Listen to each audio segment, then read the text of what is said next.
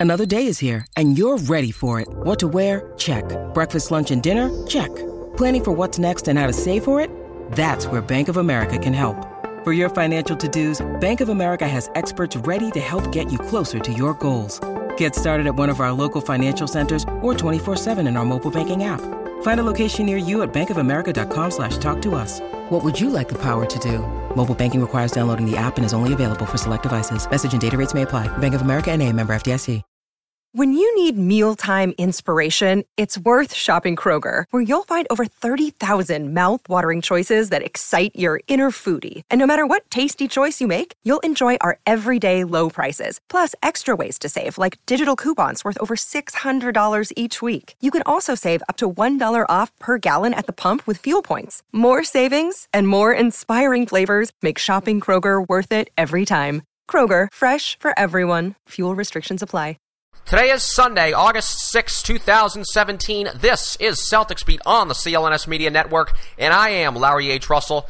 The long awaited off-season in review broadcast is now on course to take place and being appraised by not just yours truly, but also B Ball Breakdowns Coach Nick on episode number 221 of Celtics Beat, being presented by today's sponsor, Audible. With an unmatched selection of audiobooks, original audio shows, news, comedy, and more, get a free audiobook with a 30-day trial at audible.com slash CelticsBeat. A good time to reflect on what was unquestionably the busiest summer in Boston since the famed summer of 07. Not only do most of us hope the fruits will be as sweet as they were a decade ago, but dare we simply ask, Coach Nick, and everyone, how much better did the Celtics even get?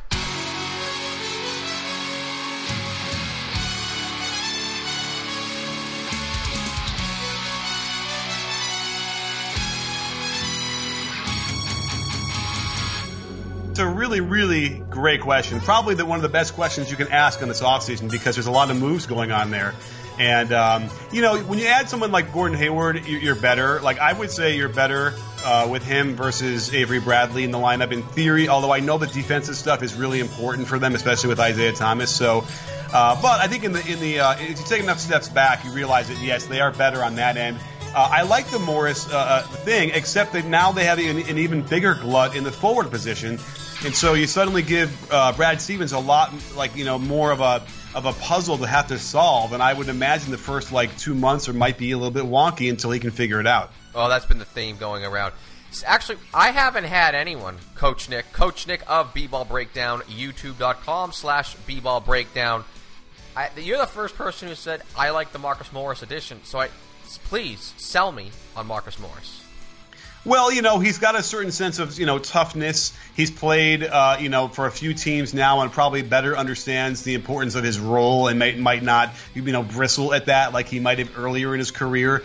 Uh, and I would have no doubt Brad Stevens can figure out how to make it work. And I mean, it, it kind of sounds like the starting lineup is interesting to me here because if it if the, the team remains intact the way it is now, um, if you bring Morris off the bench, like that's a really good position for him to be in, where he can be, you know, a, a, good scoring forward for you, and then you can still have guys like you know Crowder in the starting lineup and, and do some damage there. How much could he fill that Kelly Olynyk role? I assume he's coming off the bench. I assume he's going to be someone who can stretch the floor. They don't have really anyone off the bench with that size that can do so. On a percentage scale or on a 1 to 10 scale, how much could he fill that role?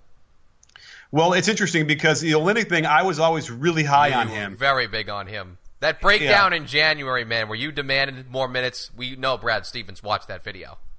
Well, I don't know if he did, but you know, certainly people in the you know probably probably did. But nonetheless, they see he the did. same stuff I'm seeing, and in fact, I'm sure he saw it before I did, so I was probably late. But either way, um, I looked at the numbers because Olynyk in the regular season actually, when he was on, was a negative 0.4. When he's off, the team was plus 5.4. So that wasn't necessarily indicative of much. However, in the playoffs, he was a plus one, and when he was off, the team was a negative 5.3. So that to me showed me that they, there was some real value to him. He played very well in the playoffs for them and was very versatile in a way that Morris can still give you that. Uh, I don't know defensively if he can really handle um, any kind of big guy like Olynyk could conceivably handle because of the he's just bigger and and you know just bigger as physically. Um, but there's no question that Morris does give you a little bit more variation and a little bit more, like, you know, maybe attack on the dribble kind of stuff that Olynyk did. It's a, a totally different look, bottom line.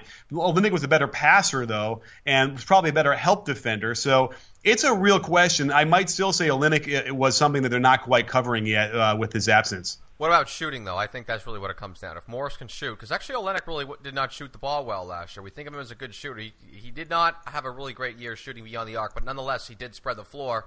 Is Morris going to be able to do that?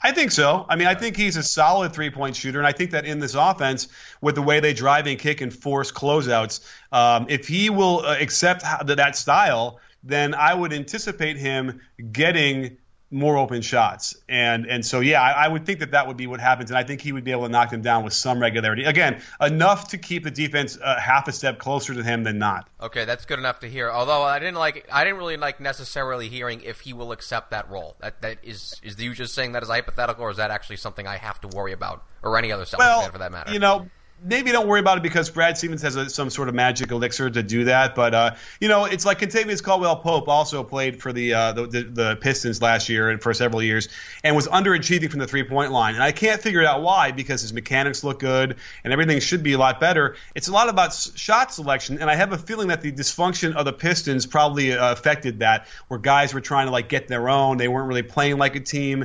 And I feel like once KCP gets to the Lakers, and I, I kind of feel like the same way with Morris once he gets to the Celtics, the shots will be different, the mindset will be different, and I would I just simply uh, and I'm choosing to believe at this point um, in the in the middle of summer that uh, that those percentages will rise. Bullish on Marcus Morris, I am I am certainly surprised. But nonetheless, you were as bullish as anybody on Kelly Olynyk. You know, this last week we had our newest hire to CLNS Media, Mike Petraglia, who yesterday was down at Gillette Stadium covering the Patriots for training camp. All the videos, pressers up on the YouTube channel, youtube.com slash CLNS Media. Avery Bradley may be the better player than Kelly Olynyk. If you're going to have one of these giant, massive drafts where you're drafting every single player throughout the league, Avery Bradley is going to be taken by every single team possible, probably before Kelly Olynyk. Nonetheless, I personally think that Kelly Olynyk is going to be a bigger loss because I am not sure they are going to fill the skills, the unique skills that Olynyk brought. I'm still not totally sold on Marcus Morris being able to do that. Avery Bradley, I think they're going to be able to. We're certainly going to get that part of that discussion a little later as we go on. How about where do you? Bigger loss for the Celtics, Olynyk or Bradley? Uh, I, I, guess I'm going to go with Olynyk. I, I, I, like Bradley. I should like Bradley more um, from a coaching perspective, but for some reason, um, there's just something about him. Like you know, I know he's, he's he's shooting really improved to the point where you cannot deny the guy is as close to an elite shooter as you're going to get. And by the way, that's another reason why maybe Morris, I think, will shoot better too because of that progression that we saw with Bradley. Uh, he's a great defender, probably you know top two or three in the league on the perimeter, right? Like I can't think of too many guys who are as good as him. Um, but undersized, um, and you know, and I can't say he doesn't come through in the in the clutch because he did it in the in the playoffs as well. So. Um, I don't know. I'm torn because you're right. The things that um, does, and as if he continues to develop and get better, now you can have a guy at the five position that could play like a three ish. And that is a lot more profound of an effect on the game than uh, you know a smaller two guard doing his thing. Yeah, I'll get into this a little bit later when we get into the lineups because you just mentioned how you don't know what the starting lineup is going to be, coach. And, I'm one who's very confident that Jaylen Brown is going to be in it to give that component of defensive versatility. Talked about it with Trags last week. But, but anyways, this is our official off-season review show for the Celtics. One in which we can finally do in the first week of August and doing it with you. You know, Nick, you're doing your off-season grades for every team on your B-ball breakdown podcast, available to listeners on the CLNS Media Network mobile app. You haven't gotten to the Celts yet, so we're actually going to steal it here to accommodate our dear listeners. So, Coach Nick, grade for the Celtics for their summer of 2017. You know, you got to give them a solid, you know, I would say B for getting uh, for getting Hayward and then Morris. Uh, by the way, I like Baynes too. You know, I'm going to give him a B plus and maybe by the end of the show I'll be an A minus. We'll see. But uh, I, I like those moves because I think Baynes. Uh, now remind me, is, is Amir Johnson still there? Gone, gone. Philadelphia. Oh, okay, right. So I like that because I just felt like Amir was not really that effective, and I feel like Baynes can be can be effective in his role too, as a, a guy as like the third big man off the bench. So I like what they did, but you have to imagine, and then also drafting Tatum, uh, that whole move, which we can get into in a minute too. Uh, you know, a lot of great moves. I just feel like we're left wanting when you realize that Paul George went to OKC for what he went for. And I know that Danny Ainge must be scratching his head too because that deal they ended up making with OKC in Indiana, that deal would have been there for weeks. They didn't have to take that deal right away when they did. So it's We really know. confusing to me on a lot of uh, levels. We know, we know, but it's more an indictment on OKC, man, not the Celtics. And I would love Okay. to, I would love to say, but it, it, you just, I thought brought it up that, I mean, I would love to say that it was probably the the worst non-move or the best non-move or whatever about this offseason with the Celtics. I think we can unanimously agree on that. I would, I would love to have a segment on it, but I mean, we can agree that probably, you know, miss quote unquote missing out on Paul George. You know, just ended up having. But how about the how about the uh, draft day trade? What'd you think of the draft day trade? Because that would be the only other, uh, you know, quote unquote worst move or potential for, or maybe even best move. So, what'd you think of the trade on draft day? You know, it's interesting because they already had a, a kind of a full backcourt in theory with Isaiah Thomas and uh, Avery Bradley at the time, uh, and, Mar- and Marcus Smart, uh, and then you know even Rozier is coming up, right? And so, but you know, it's hard to it's hard to imagine because Fultz is really going to be really good. And but do they want to have a rookie point guard running the show in the midst of like competing with Cleveland for the uh, the I don't think conference he would have been running the show this year, though. Uh, well, I mean, you know, the show this year. It would have been about right, so setting it up for we- future years, maybe in the he post takes the he Isaiah takes Thomas Rozier's era. spot. Fair enough. So I, I suppose where they looked at it was like, you know, I mean, this is the kind of guy that you want to install and give him all that, you know, all the experience right away and get him developing quicker because he is that good. And they weren't going to be able to do that, I guess, what they were thinking. And so, um, and they, I guess, they're all in on IT. They're not going to trade him, and you know, which I think they should. Um, but so, so it makes sense to me that they would have said, okay, we can kind of get uh, some some more out of this uh, this stuff, uh, you know. And so, the only thing that's weird is that they, you know, they add um, Tatum. And you know I, he's now going to languish. He's probably not going to play hardly at all this year, right behind all these forwards. And so You never know. uh, I didn't think Jaylen Brown was going to play much last year, and they ended up just still give. Even when he was playing atrocious in you know around December, they were still finding a way to give him four to six minutes a night in the second quarter, and sure enough, he worked his way into the rotation. So I, I would have Yeah. been so quick on that.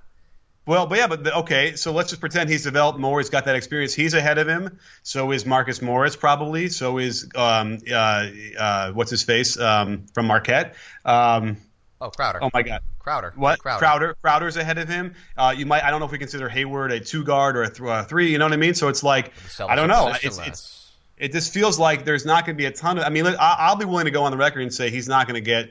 He won't get eight minutes a game. I don't think. Ooh, okay. All right. I, I just don't see it unless they make a move where somebody gets hurt. You know, which is always a possibility Always as a well. possibility. I think he could. Um, I think he could supplant anything that Marcus Morris does towards the end of the season. I'm a little bearish on Morris compared to, to what you you know you've been thinking, but I guess Yeah, that- that- all I hate to use the political of we will have to wait and see to find out. Nonetheless, uh, we are going to have to wait and see to find out.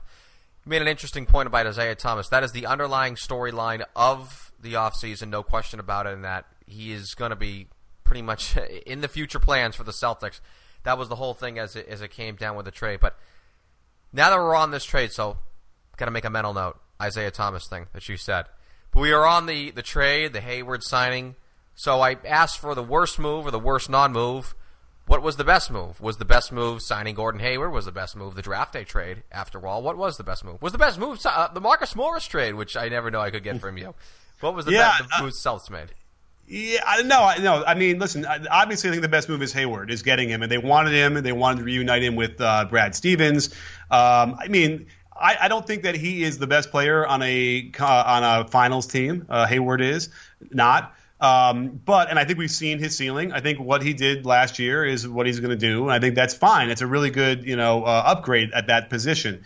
Um, you know, but the question is, do you disrupt the, the, the, the subtle chemistry they had going and they were building? And you know, it, it there were That's some, why some I asked you at the very beginning of this podcast: Did the Celtics get better? And you said Yeah. yes. They did. I mean, they, they did on a talent standpoint.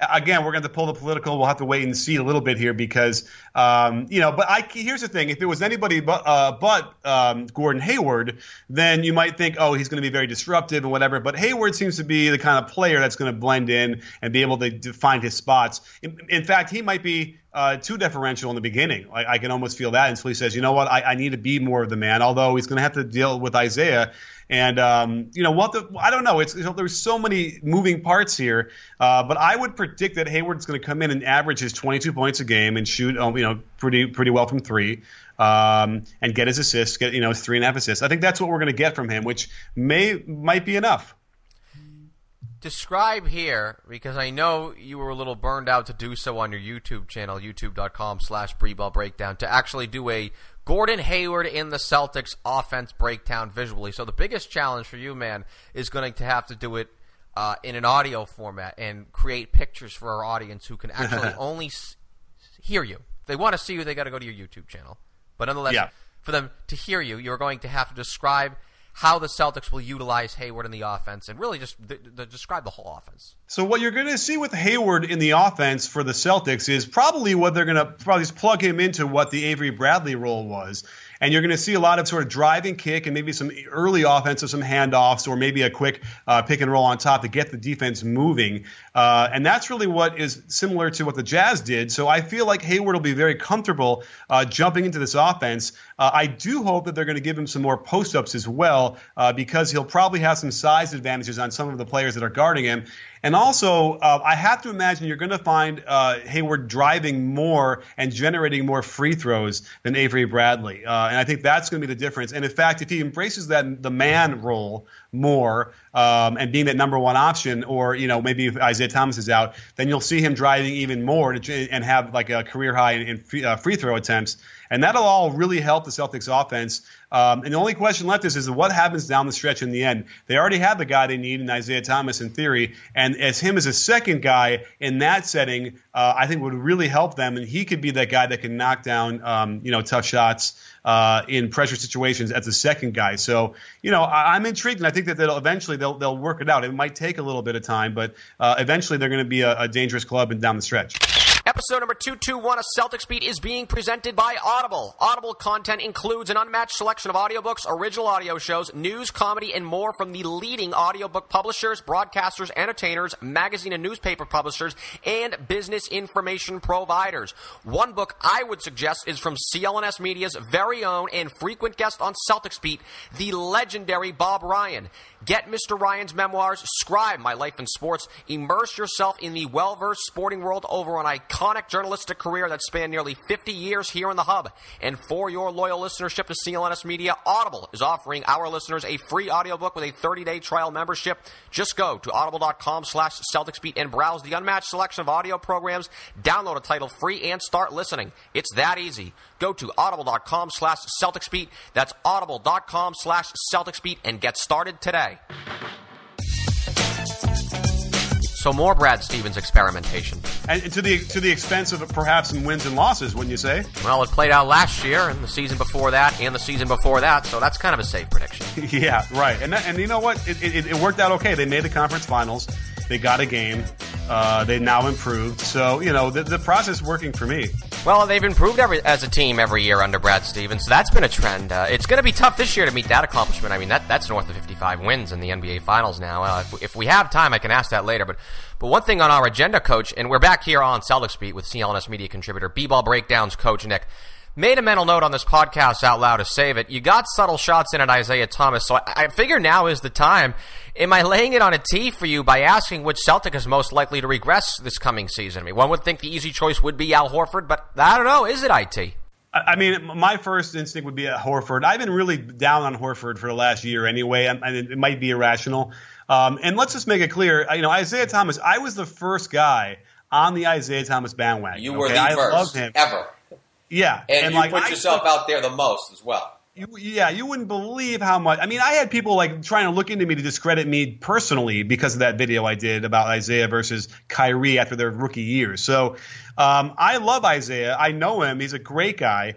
uh, it's it's it, it's enthralling to watch him play. I mean, really is amazing what he's done. So I don't want to I don't want to you know rain on that parade at all. Um, I do feel like there might be some limit there as far as you know. The bottom line is the defensive side is just they're they're really they struggle with him in there, even though he's uplifted them enough to get him to where they needed to go on a lot of those games. So um, I don't know. It just felt like you know they probably could have gotten a lot for him, and if they would have gotten Fultz and you plug him in and develop him, you know, quickly, then then man, it seems like they're ready to take the step for championship level. Uh, and I, but I, you know, is that what I'm saying? I guess what I'm saying is is Isaiah Thomas a starter on a title team? I, I don't. I guess I'm a starter. I'm, I, don't think he, he could be a starter. Can he can he start on a championship team? Yeah, of course he could. Okay. Well, I guess that's where I'm, I'm hedging at this point right now, and so we'll have to we'll have to see. So I, I just I don't know. I'm looking in long term. It, it is, no, listen it is the story of the offseason. That trade the Celtics made prior to draft night when they passed on Markelle Fultz, because I personally thought I thought it was a slam dunk that they were going to be able to bring Markelle Fultz in here and almost play.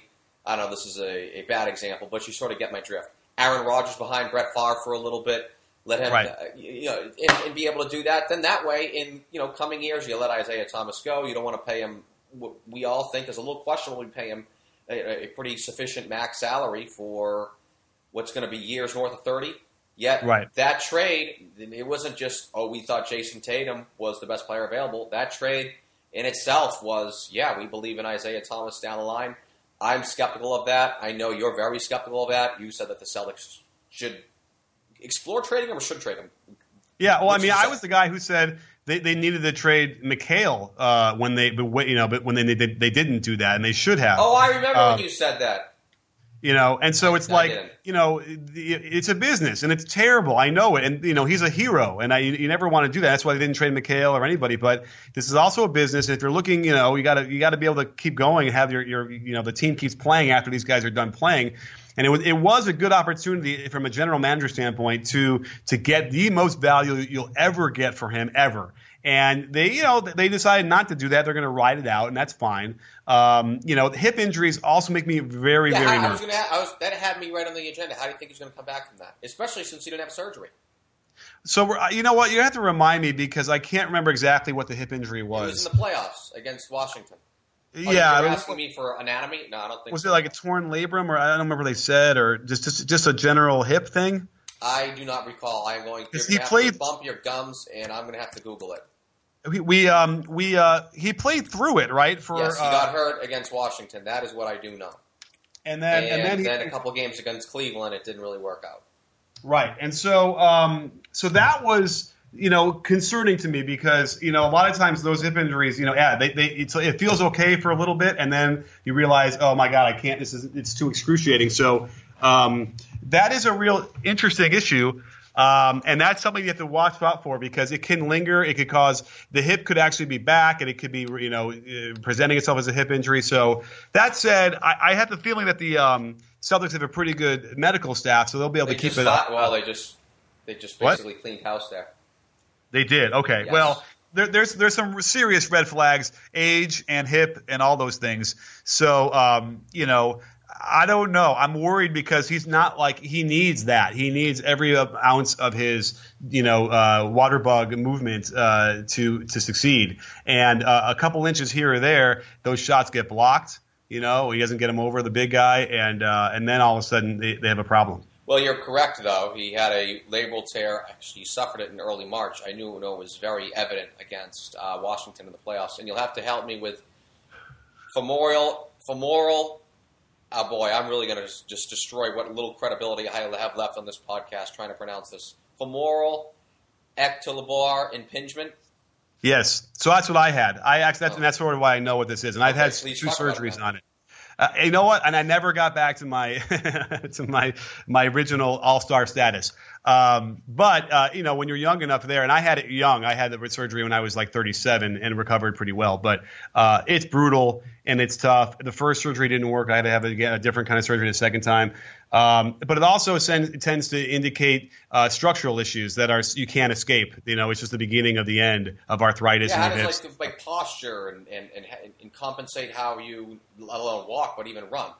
Right, exactly. It's mechanics, and it's hard to change mechanics at this age. We saw Steph Curry do that with his ankles, and uh, by the way, out of all that, uh, the way he changed the way he moved, he became, uh, you know, the, probably the best point guard of all time. Um, and so, you know, that's a great story, and that could happen as well. But you got to you got to really get out there and be uh, aware of of mechanics and all that stuff. That's like you know next level stuff that a lot of NBA teams sort of are in touch with, but uh, we'll have to see whether or not that's going to take and if they have him on that kind of program. Yeah, it's not good. I've always been very skittish of him north of 30, largely because many small guards, such as Isaiah Thomas, the real one, Allen Iverson, really Uh-oh. do not have a great career after the age of 30. I mean, once you mean the biggest thing that Isaiah, this Isaiah, has going for him really is his speed. And if you start losing a shred of agility, of speed, that's it. That's all the difference in the world of getting to the basket and getting around a defender and getting a shot over a defender or not. Uh, right. So. And the way he does it, by the way, is he gets into the body of the guy. So he does take a pounding.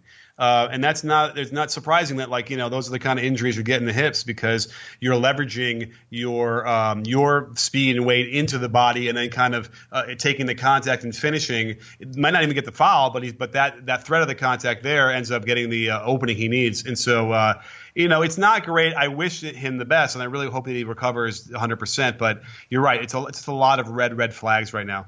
Isaiah most likely to regress, but still most likely an All Star. Same as Al yeah. Horford. He could regress, but I think at a at a slow rate, and he's going to be able to do. Especially now that it looks like. I mean, I think even he is resigned to being a center uh, next year, which I think is going right. to be very beneficial to him and to the Celtics. Well, look at it this way: and Isaiah averaged 29 points a game last year. The next, the highest was Avery Bradley at 16.3. I can guarantee you that Gordon Hayward's going to average more points, more shots. Well, who's going to give those shots up? I would imagine Isaiah would end up having to give up some of those shots, and that would then indicate that he'd go down to, you know, probably 25 a game, 24. But you're right. If he's at 25 and you know six assists and you know three rebounds. Like you know that's probably he, he still would be a really he probably would feel robbed if he didn't make the All Star game. Internal improvements from the team feels like the only candidate really is Jaylen Brown just by default. Yeah. I guess you could go deep and say, oh, well, Terry Rozier. I'll throw one real wild card at you. You said he is what he is earlier in the podcast. I'm not sure. This man's made improvements every single year, just like Avery Bradley, except at an even more substantial level. Gordon Hayward has gotten better every single year he's been in the league, but most likely to make uh, in, internal improvements. Um. Uh, yeah, I don't know. I think I like um, I like Rozier uh, as a possible guy. You know, like I was watching Patrick McCaw in the summer league for the Warriors, and he has made like a 200 percent jump uh, in that brief time. And I can only imagine that you know that Rozier should get more uh, you know confidence coming out of that last season. And, and, there were signs. That's the other thing. You saw little bits and pieces of that. But yeah, I would think that Jaylen Brown. Yeah, I, I, would be shocked if he started. I don't know why I'd be shocked. He just feels like I wasn't I wasn't okay, on my radar. Yeah, I I, I want to ask you right now on the dime then why you would be shocked he would start. You know, they were ten and one with him in the starting lineup last year. Oh, they were okay. That's a good stat. When, um, I mean, in January, if, in January when uh, Avery Bradley initially went out with an injury, they played very well. In fact, yeah, yeah, they were. Yeah, sorry. And, and, by the way, and you're right. And you know what? He's got a very mature game for a young guy, which is which always was uh, something that made me really excited about him. So, yeah, I mean, listen, maybe they say, okay, we're going to give you the keys, and, and we're going to start the season off with you, and you know, we'll see how it goes. If it, if it ends up being a problem, they, I'm sure Stevens wouldn't hesitate to change things up, but. Um, I, I, like that idea, and certainly the the options they have out of that defensively. The defense, uh, that's what I was going to get to you. Because if you have that lineup, and I'm interrupting you because that's what I do very, very well. You have a lineup, well, not with Isaiah, but okay, Isaiah, Jaylen at the two, Gordon, Gordon Hayward, Jay Crowder up front, Al Horford. I feel like that you put that lineup out there, they're playing a sufficient amount of time together. I think Boston's defense is far more apt to return to form that we were accustomed to in 2015 and 2016 a lot more length, a lot more versatility, and also uh, Horford back at back at center, which is I think very important as well. Right. No, I, I like that. I, I mean, yeah, I, I, like going small with Crowder at the power forward. I, I, I think he he is that prototypical power forward we're going to see going forward anyway. Um, and by the way, he might be a guy who makes a little bit of a jump. You never know. Like maybe with with um, uh, Hayward in there, taking some pressure off of people and making some more space you know, sometimes it's the guys that you know that he'll get some more open shots maybe, and he already proved that he shot really well from three during the regular season. So, you know what, Crowder could be that guy that makes another jump too. Maybe you know, and is able to get some more rebounds and stuff like that too. So. Um, it's really, really intriguing, and they have a lot of different possibilities now. Because if that's the starting lineup, and you have a nice little bench coming off the uh, off the bench as well, and, um, and, and again, as far as I can tell, they're solidified as the number two team in the East. Uh, I don't think that you know Toronto is ultimately going to make it. And then we have to see Washington did absolutely nothing in the offseason when they had they were the only other team that had any chance to make a significant jump, and they completely just punted. Yeah, even did you see the ESPN projections that came out? Our man Kevin Pelton, good for. I should have. I, I, I was almost going to say I should have had Kevin Pelton on this show over you, Coach Nick, because he was he does a KP does a really good job of getting in the news in August. It's incredible. Uh, he put out the projections about the Celtics with 49 wins, yet that being good enough for the one seed. Uh, that, I thought that was like just like wow. I, it wasn't just the 49 wins, wins that was a wow because I made a point here with Trags last week, which actually Pelton said that was a, a, part of the reason which came well the Celtics came out of 49 wins was you know their point differential last year was like I think like 2.6 or 2.4 or something like that, which was not very good, and it was something I remember I. I said on your uh, B-ball breakdown podcast on the CLNS Media Network mobile app when I was on your show back in January, I kept saying like, yeah, this team is due for regression of the means. This team's due for regression of the means. They're they're due for regression of the means. They keep winning all these close games, and they just kept winning freaking close games all the way through till the first week of June in the Eastern Conference Finals. KP was saying, you know, that, that could find that could come back uh, to bite them a little bit next year. But so, what did you make if, if you saw well, them at all? Well, listen, I love Kevin Pelton, and you know, I, I like to think I'm infinitely more interesting and exciting, right? But um, However, I don't see how you can possibly uh, base any prediction on this year from last year's team because it's so radically different now when you have Hayward in the lineup. It doesn't, you know what I mean? It just, it, and you're missing some other guys. So nothing from last year would really indicate to me how you'd be able to predict that accurately. I, I could see him plugging in PER and all kind of stuff to figure out, you know, with the current team. But man, if he's using anything from last year, then that's probably I would disagree vehemently with that. I want to go back a little bit on predictions because we were talking about internal improvements. We were talking about starting lineup predictions. Do you have, if you've looked it all over, do you have any interesting five man units the Celts could use, let alone being in the starting lineup or something popular, you know, off the bench in the second quarter? Because you just said that you really like Boston's potential bench if they went with Thomas Brown, uh, Hayward, Crowder, Horford. Yeah, if you thought, if you give that one shred of thought whatsoever, Coach. Yeah, I mean, I'm thinking you could do some really fun stuff um, where you, I mean, you can go really. It's usually when you go small, right? That's when yeah. you kind of figure out. Yeah, I hate you know, the big lineup that people would throw on. Oh, Baynes the center, Horford at the four. That that would be not good in my opinion. Or Zizic you know, at the five or whatever. Well, let me say this because I do feel like there is, you know, people are like, oh, you can't play two traditional big men at the same time anymore. And I, I kind of disagree with that. I mean, I never like to have anyone tell me never of anything. But um, you know, the, then the question is, okay, if you want to go really small, then then who do you have at center, right? That can really do that, and they don't really have anybody else besides Horford and right? Baynes. What's that, Mark? Um, yeah, like Marcus Morris. That like yeah, that would be fives, you know, type thing. Yeah, it would be insane. Like, yeah, that's what you would need because, like, yeah, when you see like even Kevin Durant at center, like that's really when it's fun. Um, and they don't have a guy like that, uh, as far as I can tell. So you're right. You know, if you want to do it, yeah, you run out Marcus Morris at center, but then you can go big in the backcourt. You can go like uh, Hayward and um, and like even like Jaylen Brown in the backcourt something crazy like that, Smart. right? Marcus Smart. Yeah, you know, I, Marcus, yeah, or Marcus Smart, but he's not big, right? I mean, he's small. Well, right. he's six four, but he's I mean he's strong enough to guard folk, you is know, he, power forward. I want to stand next to him. Is he a legit six four? Uh, he's listed.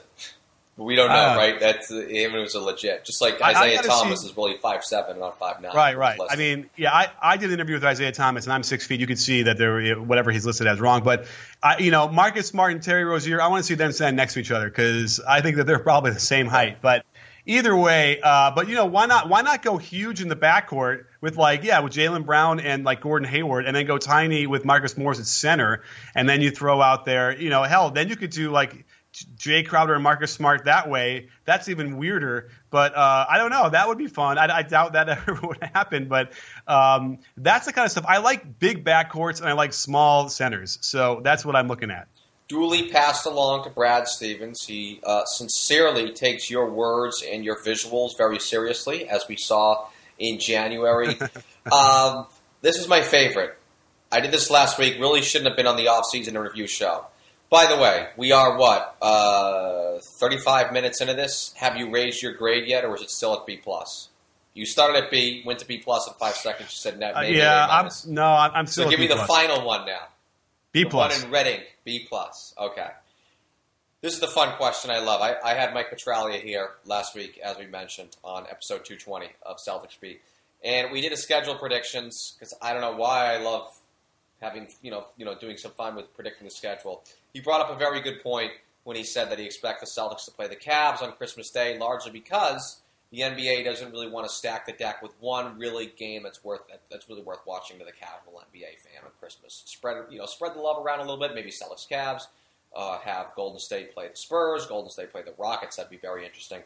And then he had Celtics Sixers on opening night, which I thought was uh, very pragmatic in its own right. I am make it official. I am Celtics Cavs in the opener. Celtics Lakers is the back end of that quintuple header on Christmas. Give me your little Celtics predictions, opener and Christmas. I guess we don't really care about anything else.